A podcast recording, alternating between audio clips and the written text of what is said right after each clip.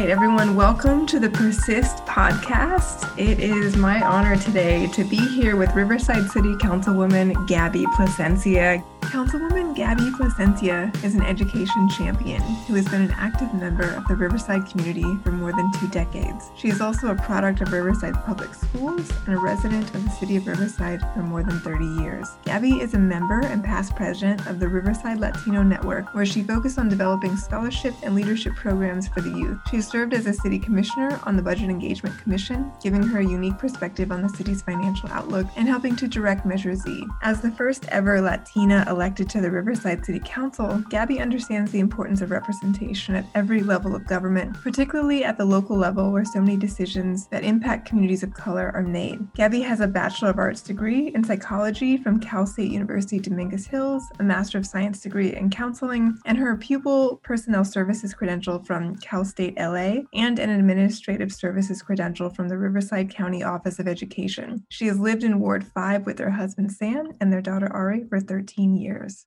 Gabby, welcome to the show. Thank you for inviting me. I'm so excited. Yeah, thanks. I'm thrilled to have you here. First question, a jumping off point. Please tell us a bit about yourself and your path into politics. So, I was born in Los Angeles, but my parents moved, bought a house. There was a housing boom in the 80s. So, I lived in South Central until I would say maybe I was in fourth grade when we, we bought a house here in Riverside. And so, growing up in South Central, there were there was times where I was the only Latina in my class. It was it's just blacks and Latinos, and so moving to Riverside was definitely a culture shock. I lived in Arlanza, you know, in the Alvord area, and at the time there was, I thought, from where I came from, you know, just not a lot of Latinos, hardly any blacks, and so I just felt like culture shock. But you're young, you don't have a choice; you just go where your parents take you. But I graduated from the schools in Alvord. I am a school counselor. I've been a school counselor counselor, I want to say almost 15 years now. So I work at the middle school I attended. So that's fun. Um, finally, I think like two years ago or last year, the last teacher that I remember being there when I was a student retired. So, but it was always fun to talk to the teachers I had when I was a student. So when I was in high school, I was in high school in the 90s during Pete Wilson. And, you mm-hmm. know, back then there was a very anti immigrant bill. And so I was the president of MECHA. And so I organized a walkout at Norte Vista and I organized, you know, our high school students partner with the, with UCR, RCC and other MECHA uh, programs. I would go to City Hall to meet with Mayor Loveridge to get funds from the city to have like a Cinco de Mayo festival that we used to host. And so I would organize community cleanups. I just, I loved being involved. And so that kind of sparked my interest, I guess, just being in high school and kind of learning about giving back to the community. I then moved on to to college in Los Angeles. I moved back to Los Angeles to go to college and and uh, when I finished my degree, I thought, you know, I I love Riverside. I LA was fun, right? When you're young, there's a lot of stuff to do, but you know, I wanted to buy a home and kind of just settle down here and give back. So after college, I moved back and started working in the schools, and so I guess at a certain point i started thinking okay i have my my house my career my husband all that stuff you know i had a family you know i have a daughter and i thought okay what else can i do and so i decided to run for office. I love that and i'm so glad that you did. Thanks for that background. It's always fun to hear people's you know stories about how they got into politics and the initial spark and that amazing high school experience that you had in uh, the riverside area. So let's talk about campaigning, mm-hmm. you you won a hard fought race in 2019 to become the first ever Latina on the Riverside City Council. What does that mean to you and what do you think it means for Riverside? Well, it's it means a lot because, you know, in 2019 to be the first Latina when in I believe it was 1963 is when we had the first Latino elected on the city council. So think about how many years ago that took for a woman, mm-hmm. a brown woman to to run and to make it, right? And so you can imagine imagine all the challenges. And I know you and I talk about it all the time. Yes. For your listeners, it's challenging um, culturally, right? Women, you know, women of color, we don't, we're not raised to to ask for money, right? We don't do that, and so that's a big part of campaigning, along with the other challenges. And I don't know how how much you want me to get into the weeds about it, but you want, Gabby. so I chose to run a clean campaign because I knew that I was a hard worker and I was ethical and that I was going to win on my merits and that I didn't have to, you know, play dirty to win. And so I wanted to feel good about the campaign I ran. And so I did, even though, you know, it was a challenging race. I, my, you know, predecessor did not support me and kind of the institution, the kind of, you know, I don't want to say the good old boys, but, you know, the, the typical supporters of, of this area, you know, were not my supporters. And that was okay. But what I focused on was being myself, honestly, mm-hmm. uh, just being myself and really explaining to people, educating them as to why it was important to run for me and what I thought that I could bring to the table. And that takes up a lot of time to knock on doors. And as you know, you're supposed to knock on doors really quick 30 seconds, a minute, you know, go to the next mm-hmm. door. But when I have a high Latino population in my in my ward. And so I spent a lot of time educating the voters, you know, explaining to them what a council member does and how it could impact them, how they would be my boss. And so campaigning was very tough. And and so, being that I won, it was obviously very validating, right? It was a whole experience with my family, with my friends, really showing them that if you work hard and you have good values and you care about people, you can win. And so, my daughter was super excited. She was about three at the time. And I remember having her do little videos for me, telling people to vote for her mom. And so, that was cool, you know, having her knock on doors and, and all that kind of stuff. But I think that's what women do different, right? Is really really like bringing others along with them. And so thankfully we won and I have an opportunity. It's been a year and a half and I've loved every minute of it, even the controversy and the hate and all that stuff. It's a part of it. And so a year and a half later, I can still say that I'm so glad I ran. And obviously I'm glad I won because I've been able to create positive change for the community. And that's what this is about. It's about really being that voice for them. It is. And I love that your daughter was so involved in the campaign. That's really yeah. important. And so here you are, less than two years into your term. Unfortunately, you've had to fight a recall campaign and have successfully re engaged and rallied your base, though, as a result. What have these experiences been like?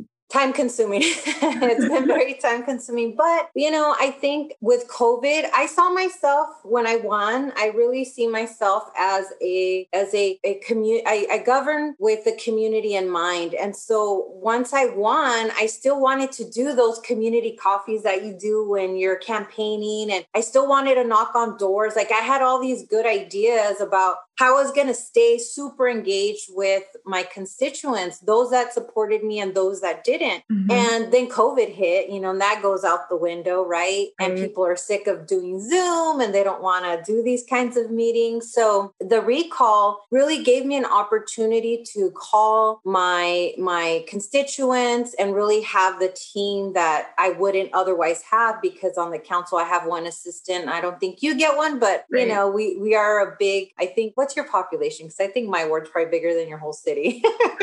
in Redlands, we have 70,000 people in the city. Okay, so I would say I have 22,000 registered voters. So that's just who's registered to vote. So think about that, right? Um, right. We have some pretty big representation. But so it was, for me, it was kind of a blessing in disguise because I really was able to talk to constituents to see how I can help if there was anything they needed. A lot of people, as you know, were struggling financially with or with COVID and deaths and all these things. And so it really helped put us in a position where we can um, provide them those resources. And so I was very grateful that a year and a half in, I was able at that magnitude to, to talk to so many constituents and really let them know that I was there for them and whatever they needed. We did like gift card drives, we collected gift cards to give out to needy families. And I just wanted to show support any way I could. And so, you know, obviously it was great to be the recall and still be on the council. But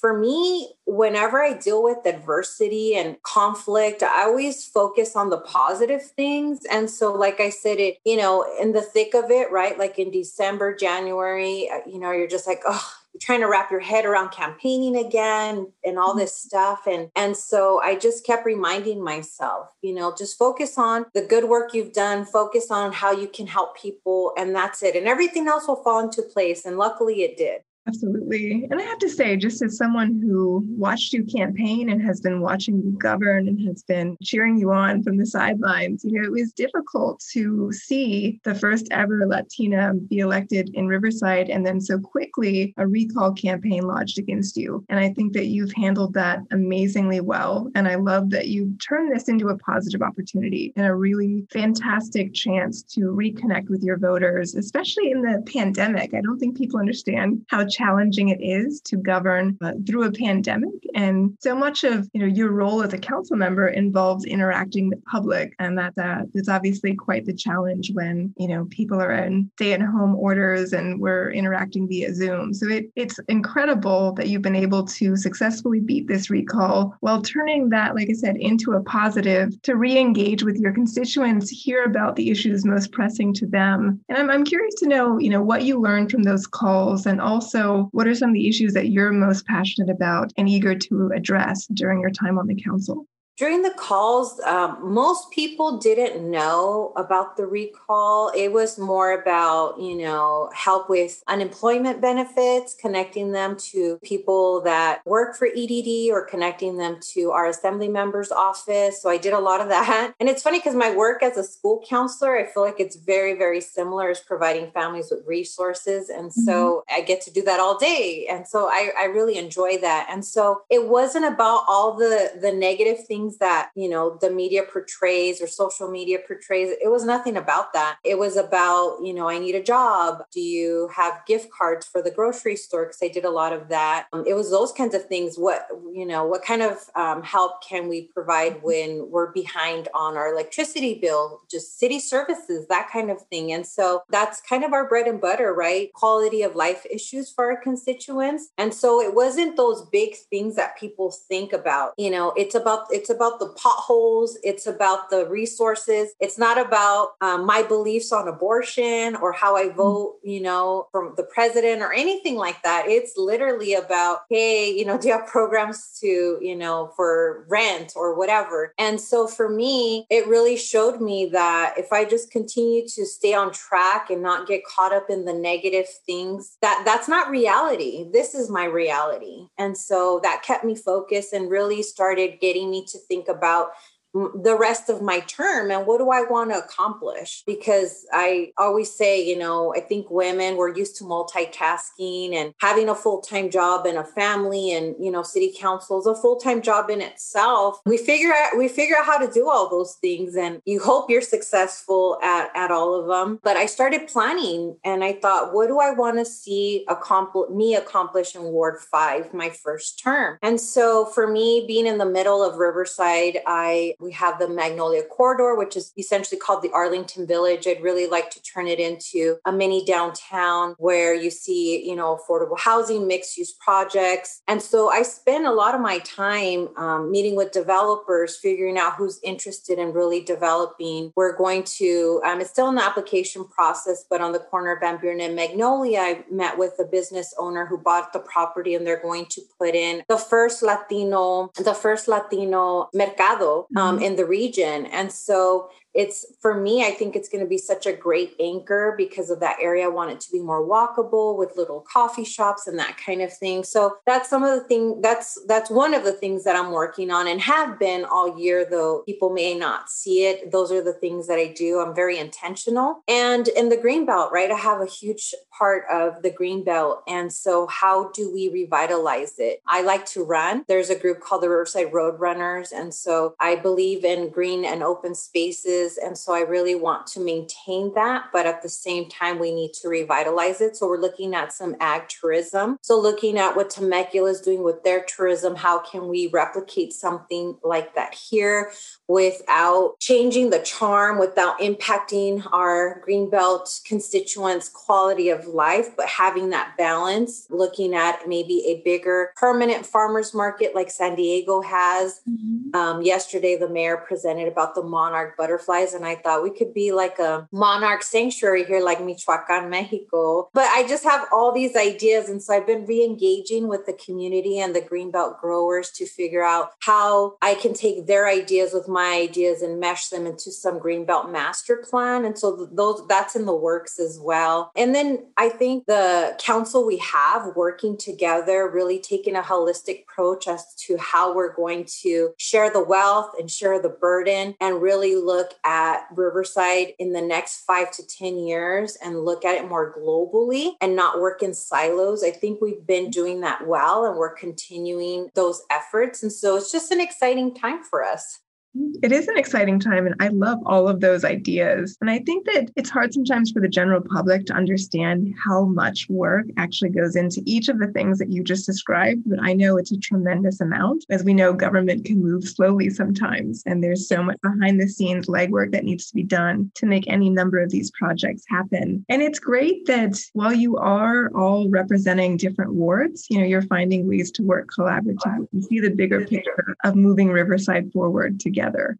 Yeah and i really like that because we can't we can't accomplish things if we're going to all worry about just our little part of riverside. It doesn't work that way and i think we've been stagnant. You know i think we're 20 years behind at least in development and, and, and social equity and so many other areas because i think they're the, you know the prior council um, governed differently and i get it you know when you're older you're in a different place in your life you have different values different backgrounds. And so i i am just so grateful that i am on this council with with these specific people because i think we're a good balance and we don't always vote the same way. We don't agree on everything but i think for the most part what we want for riverside is very similar and we're not you know i don't want to say selfish but we really mm-hmm. respect each other and we're looking at how we can support one another to accomplish whatever it is that we want to accomplish. So i i, I think that that's why I love what I do still, despite the challenges. And definitely the positives outweigh the negatives. So I'm so glad to hear this. And that was a really, you know, profound reflection on your council versus the previous council. I think that sometimes people lose sight of just how much it matters who's at the table. You know, we hear a lot about representation matters, but it, it actually really does, right? And mm-hmm. especially mm-hmm. if you're talking about generational differences and just, you know, perspective. Yeah. I mean, it could be the smallest things like parking meters. I'm like, why do we need parking meters if I'm going to Uber there? You know what I mean? Like, just there's just there's so many of those things where for me it's like why would we invest all this money on infrastructure when I don't see parking going in that direction. And, and that's just one small example. We haven't even gotten into the, you know, gender policies mm-hmm. and the, you know, discriminatory policies. From my lens, I see it right away. And from other people, it's like, well, there's nothing wrong with us having the word citizen or why can't undocumented people sit on our boards and commissions. Okay, they can't vote, but they pay mm-hmm. taxes here and they're equally contributing to our economy. I don't understand. And so there's a lot of those little, they're not little, they add up to big things, but for other people, they never saw it that way. And so to your point, it is about who's at the table, it is about who's making decisions and who's reviewing the ordinances and the policies. They don't work for us anymore and they haven't for a very long time. And so that's exciting to be in a place where you can say, no, that's not okay anymore. And we just mm-hmm. cannot rubber stamp things anymore. We really have to look at what's right for everybody. You know, there we're we're growing, we're changing, and we cannot continue to do business the way we always have. Absolutely. So well said. Gabby, I'm curious to know what do you know about politics now that you wish you had known before you decided to run for office? Well, I felt very prepared. So I, like you, did a leadership program in 2013 through Hispanas Organized for Political Equality. Um, they're a nonprofit out of LA. And so that really prepared me for all of it in terms of campaigning, policy. I have a lot of friends that are elected through a lot of Latina friends that are elected throughout the state. So so I felt prepared because something would come up where I didn't know about something, campaigning or policy policy, I could call them up and be like, hey, so that network was like in like I I couldn't have done it without that. But the one thing I would say that I think it's maybe just you learn while you're there is I really underestimated people's ability to crack under public pressure. So, yes, I really thought, no, these are our values. We said we were going to do something. And then you get, you know, people who are upset and threaten you and do all kinds of mean things that happen to both of us. Yes. And my colleagues, or I've seen other, you know, elected officials really cave. And I'm like, why? They're going to be mad regardless. You might as well do what you think is right. But that's mm-hmm. just my opinion. Mm-hmm. But that I underestimated. I really did. I thought, no, I thought we were on the same page. I thought we had the same values. And then they voted different different way. And I thought, hmm, interesting. Absolutely. So I really did underestimate elected officials, not just my colleagues, but elected officials in general, ability to fold under public pressure. And it was it was disappointing to me because I thought when you run for office and you say these are your values, then you vote your values no matter what, no matter who yells at you, no matter how much they threaten you. And that's how I govern and that's how I vote. And I guess I was naive to think that everyone else would do the same. And then when that didn't happen, I felt so disappointed and sad. And I, I know everybody has a different level of comfort when it comes to public pressure and public perception. But I really, really was surprised because you know how sometimes people talk a good talk, right? And you're like, mm-hmm. okay, we're going to do this. And then it gets really heated. And then they're like, just kidding. um, yeah. So that happened. So I would say that's the one thing that I underestimated and didn't didn't see coming. That's a really great point. Uh, no one on the show has talked about that. We've asked this question multiple times, and I, I think that that's a powerful point. And I, have seen this multiple times too. And it it makes me admire people like you even more. People who are upfront, and you know what you see is what you get. You're transparent about who you are and what your values are, and your voting record follows that. Yeah, and I had one vote that I didn't vote my my gut. I always say I vote my gut or vote my conscience and I did get caught. I was in my head and I voted one one time and regretted it. And I don't regret a lot of things. And I mm-hmm. really felt horrible about it because I knew it wasn't the what I wanted to do, but I mm-hmm. I got caught up in all that. And I'm like, why? I thought, oh, if I do this, they're gonna say this about me on social media. And I, I just can't mm-hmm. take one more thing right now. And I remember thinking, I never do that. I never care. I, I always care about doing what I think is right. And and it bothered me so much and I hope I never do that again. But it, it makes a difference. And I think with elected officials, I always say I'm not a politician because I think there's this derogatory, you know, tone to that title or to that to that word or that description. But for me, I always say if I can't be myself and govern how I see fit my values, I don't want to be in office. I don't want to pretend to be somebody I'm not just to make people feel comfortable. I just can't do that. I, I didn't run to be that way. And it's very unpopular, as you've seen. and I get myself into trouble because I'm too honest, mm-hmm. but I just cannot, I cannot go a certain direction if it mm-hmm. doesn't feel right to me, just so people can like me or just so people cannot attack me. I, and, and sometimes I know it's the easier road for people, mm-hmm. but I can't look at myself in the mirror at night if I mm-hmm. do those things. And, and so I tell everybody who gives me money, who supports me. If you think that I owe you something or you think I'm a vote or certain way, please don't give me money because I'm going to disappoint you. Mm-hmm. you. You can call me or I'll call you if you have questions. We're going to have a conversation. But if I disagree with you and I vote my conscience and you get upset, then I'm telling you right now, don't support me. Don't give me money because I will probably disappoint you. I follow my instincts and my gut and I try to do what's right and it's not always what you think is right you know? Yeah. and i think you know this right? You get pulled every which way I know this absolutely. And I would say hearing you say that is so refreshing because I think historically and even currently, so much of politics has not been that. It's been mm. so much about who your donors are, right? Yeah. What, yeah. what types of people and influences are out there pushing you in a certain direction. So it's it's amazing to hear you say that. And that's certainly one of the things that I already knew about you and, and appreciate about you and how you show up as an elected official. Um, I have an anecdote about that. Yeah this one person. He this one time, um, not too long ago, actually, I got in. I I thought he's a constituent. You know, I thought we were friends. You know, you know, acquaintances, and so we have a conversation. And because I had found out that he had been involved in the recall, and so, but to my face was like, no, I would never. And uh-huh. then I find out, and I and I confront him because I feel like I have to get it off my chest.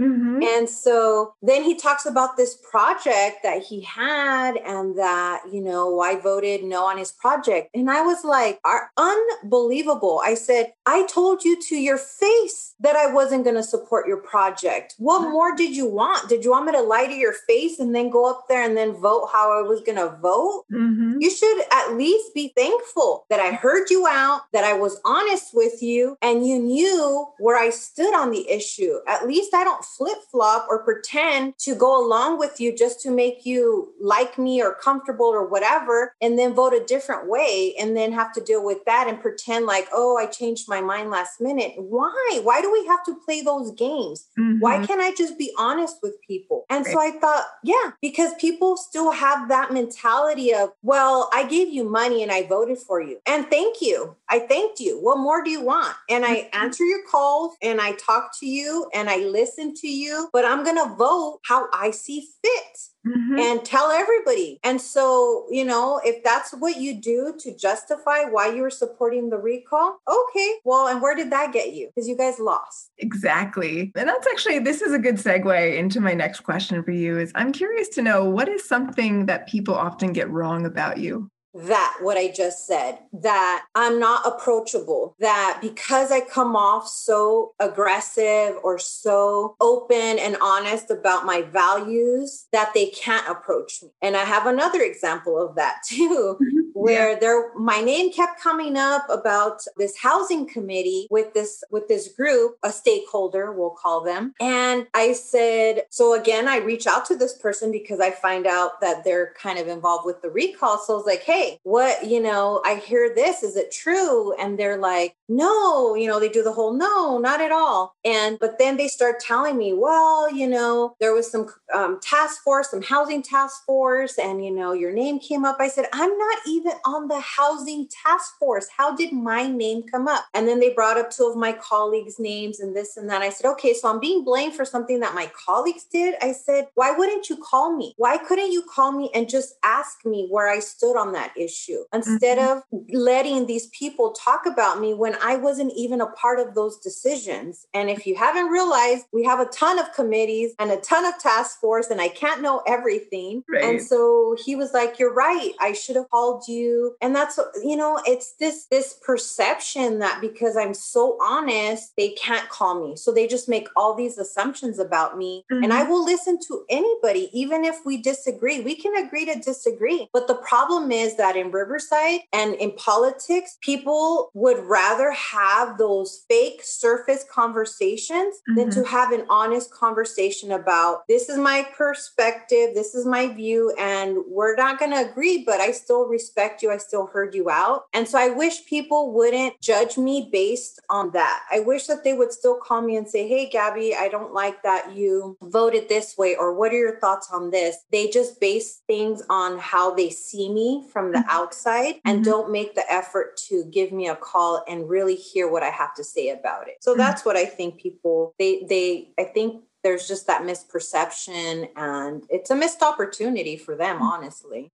Yeah, it absolutely is a missed opportunity. And I appreciate everything that you just said because I think you're right. People make a lot of assumptions about elected officials, but especially women. I think they make a lot of assumptions about us. And also this experience that that you're alluding to, I think is so common, right? If you know, if people are supporting you 99% of the time and then you vote a way that they don't appreciate 1% of the time, and then all of a sudden there's this shift, right? They change their whole perception of you. And that to me is always mind-blowing. I don't understand how people can, you know, switch that quickly. And so thank thank for speaking to that because I think that's a really, you know, powerful phenomenon that happens and it's uh it's tough. It's tough, you know, elected officials to not let these things get to us. Mm-hmm. And I, and I'll say one of the things that I love most about you is that we bump into each other at events and immediately start talking about the depth of this work, uh, the challenges that we endure, and the and frankly the resilience that it takes to overcome these challenges. How do you balance the highs and lows of this work and the multiple opinions people can have about you that shift from moment to moment?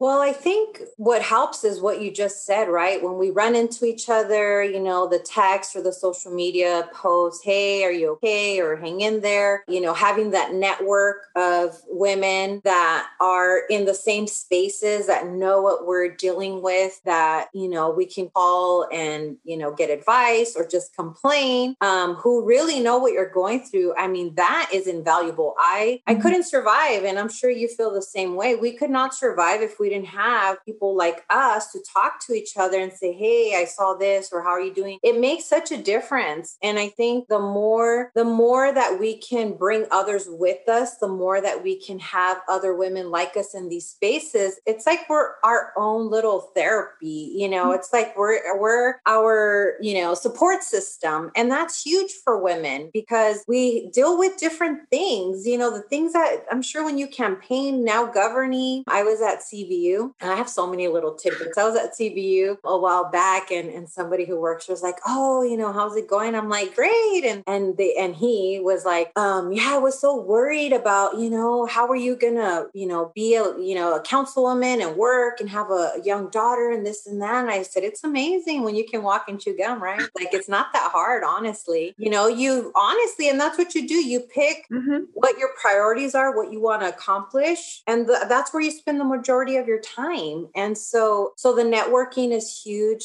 you know running into you and and having that. And i thought about that today as we were going to do this interview. I thought there we need to do like a like a you know lunch or something just for all of mm-hmm. us to kind of catch up and support one another. So i think when we're on the campaign mode we're there we show up and those kinds of things. But i'm like maybe we can start this like collaborative or something where we can really support one another and be more intentional about it because because I think we learn from each other what we're all doing in the region. Your, you know, Karthik presented to us yesterday and he talked about some great things that are happening in Redlands. Mm-hmm. I met with my city manager early, right before meeting with you, and he talked about your city manager and some conversations they had and thought, how can we support one another, you know, a little bit more intentional than just the occasional running into each other, right? I thought about, you know, um, having breakfast with you. We talked about McDuff's, is it? Yeah, McDuff's. Yeah.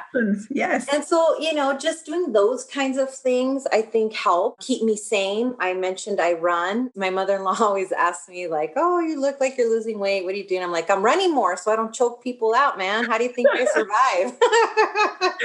you can edit that. no, that's actually, that's great, honest advice in terms of how we cope, right? Because this yeah. is a highly stressful environment, especially because, as you know, these spaces weren't built for us, right? They and, weren't. And there's still, frankly, frankly a lot of people who don't want us in these spaces. And, and they do a lot to try to make sure they, you know, mm-hmm. don't have us there. It's true. Yeah. Is- and I'm sure you ask yourself, I ask myself, like, I know when I was dealing with the recall initially, I told my daughter, you know, I told my daughter about it and everything. I was like, what should I do? Should I fight it? You know, should it, mommy just give up and just, you know, because I have a good life, you know, my husband's good. We like to travel, you know, and I just thought, like, do I need this in my life? Is it worth it? Right. But then I look at my daughter and I thought, there's no way, there's no way that I'm going to let her grow up in a city that still has some old school thinking mm-hmm. policies where she doesn't feel like, you know, she belongs here. No, I cannot do that. And obviously, she wanted me to keep, you know, fighting. So I was like, okay, but that's what keeps me going because I'm sure you ask yourself all the time, like, it's a thankless job. Why am I doing this?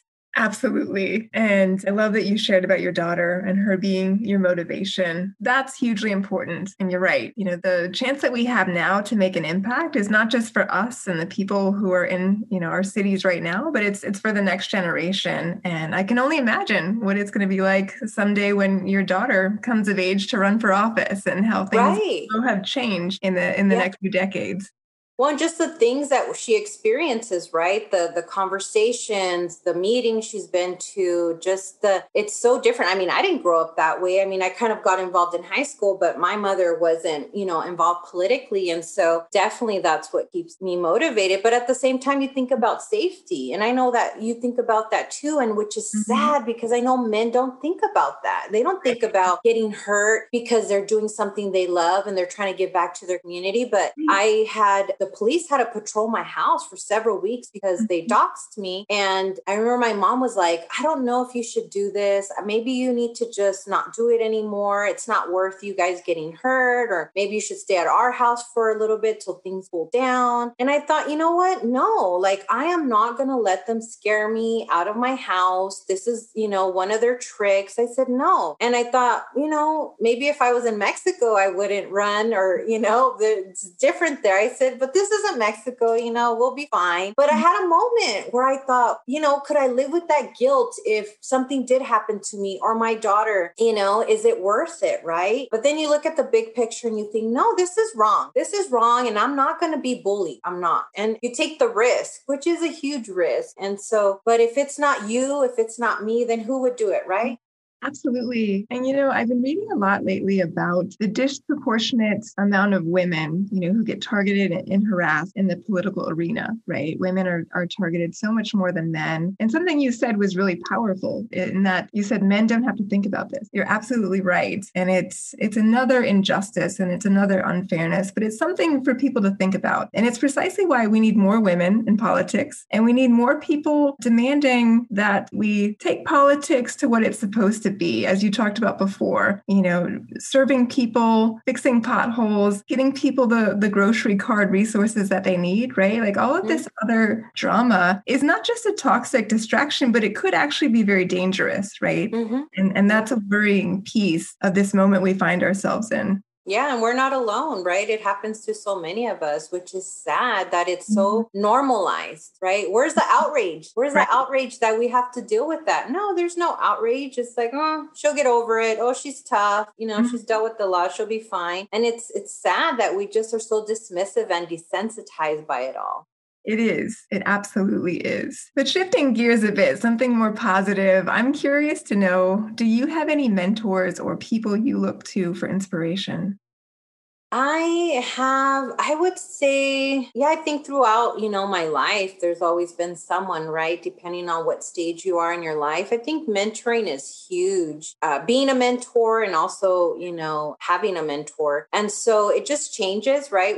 depending on where I'm at in my life. I think a lot of where I'm at now is really leaning on my network of friends that are in these spaces. Mm-hmm. And that's been getting me through. And then really focused on being a mentor mentor to others and pulling them up because it means nothing that I was elected in 2019 if it's going to be another 20, 40, mm-hmm. 50 years to have another Latina, you know, get elected. And so yes. for me, I focus a lot of my time on who can I help? And you and I have been, you know, in other cities helping candidates, helping women. So a lot of our time is spent on that is is not it's not being selfish. And so mm-hmm. sometimes I get frustrated that more of us aren't doing doing that, we have an opportunity to bring others with us. And so that's a big focus of mine too, is trying to be a mentor and show support. And I don't know everything, but whatever I do know, I'm willing to help. And mm-hmm. so I think that's really something that we all need to be doing and to ensure that we have and we normalize that it's not like, oh, great, there's two of them up there. You know, it's so sad when they can pick us out, right? It's like, and and if we had an all female council, it'd be like, oh my gosh, the end of the world, right?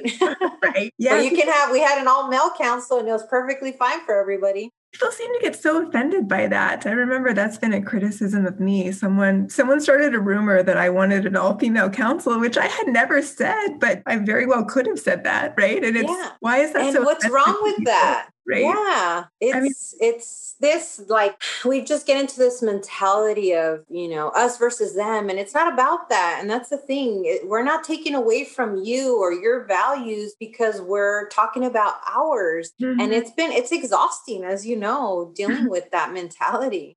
It is, but I, I think you would probably agree. At the end of the day, it's worth it because we know that we're at the table. We're making change happen in a way that frankly hasn't happened prior to us being at the table. And, you know, with that, I'm curious to know if you could give one piece of advice to our listeners, especially college students thinking about running for office or getting involved in the political arena, what would that be? I would say, and this is what I tell students all the time because a lot of students reach out to me from UCR and CBU, and I'm very committed to our students, so much so that I'll be um, having office hours just for students once a month at our Youth Innovation Center. And it can be from elementary all the way to college because a lot of students always want to interview me for school and things mm-hmm. like that, or they're just curious and as to how they get involved with politics. So, what I always tell the students, is to get involved on a campaign, you know, to start doing research on people. So I first always direct them to the registrar of voters office and have them type in their address to see who their elected officials are. Mm-hmm. And then I have them pick one and they need to call them and set up a meeting with them and just kind of ask them questions, you know, how they got there, and that kind of thing. And then I invite them. I just started, um, Araceli and I started an internship program at the city. And so we have two interns interns now. One of the interns actually was, if she's from UCR, I tasked her with creating the whole program for all interns because we didn't really have anything established. But so I utilize interns I really want because I, I believe in get, you know, representation matters. And so to have women who look like them, who come from the same background, there's just a different level of engagement. And so I point them in the right direction. If they live in a certain area where there's an election, I tell them that they need to look up the candidate candidates and volunteer so that they can really see what it's like to run a campaign. So I would say, I know you asked for one thing, but I would say it's those things. Find out who your representatives are, reach out to them, and get involved with the campaign. And I'm always available to meet with students, they're always a priority. Wonderful, wonderful advice. And thank you for being available to students. And thank you for all that you do. And thanks for this fantastic uh, time together today. Councilwoman Gabby Plascencia, thanks for joining us. Thank you for inviting me. I had so much fun. Fantastic. Take care. All right, you too. Have a good evening.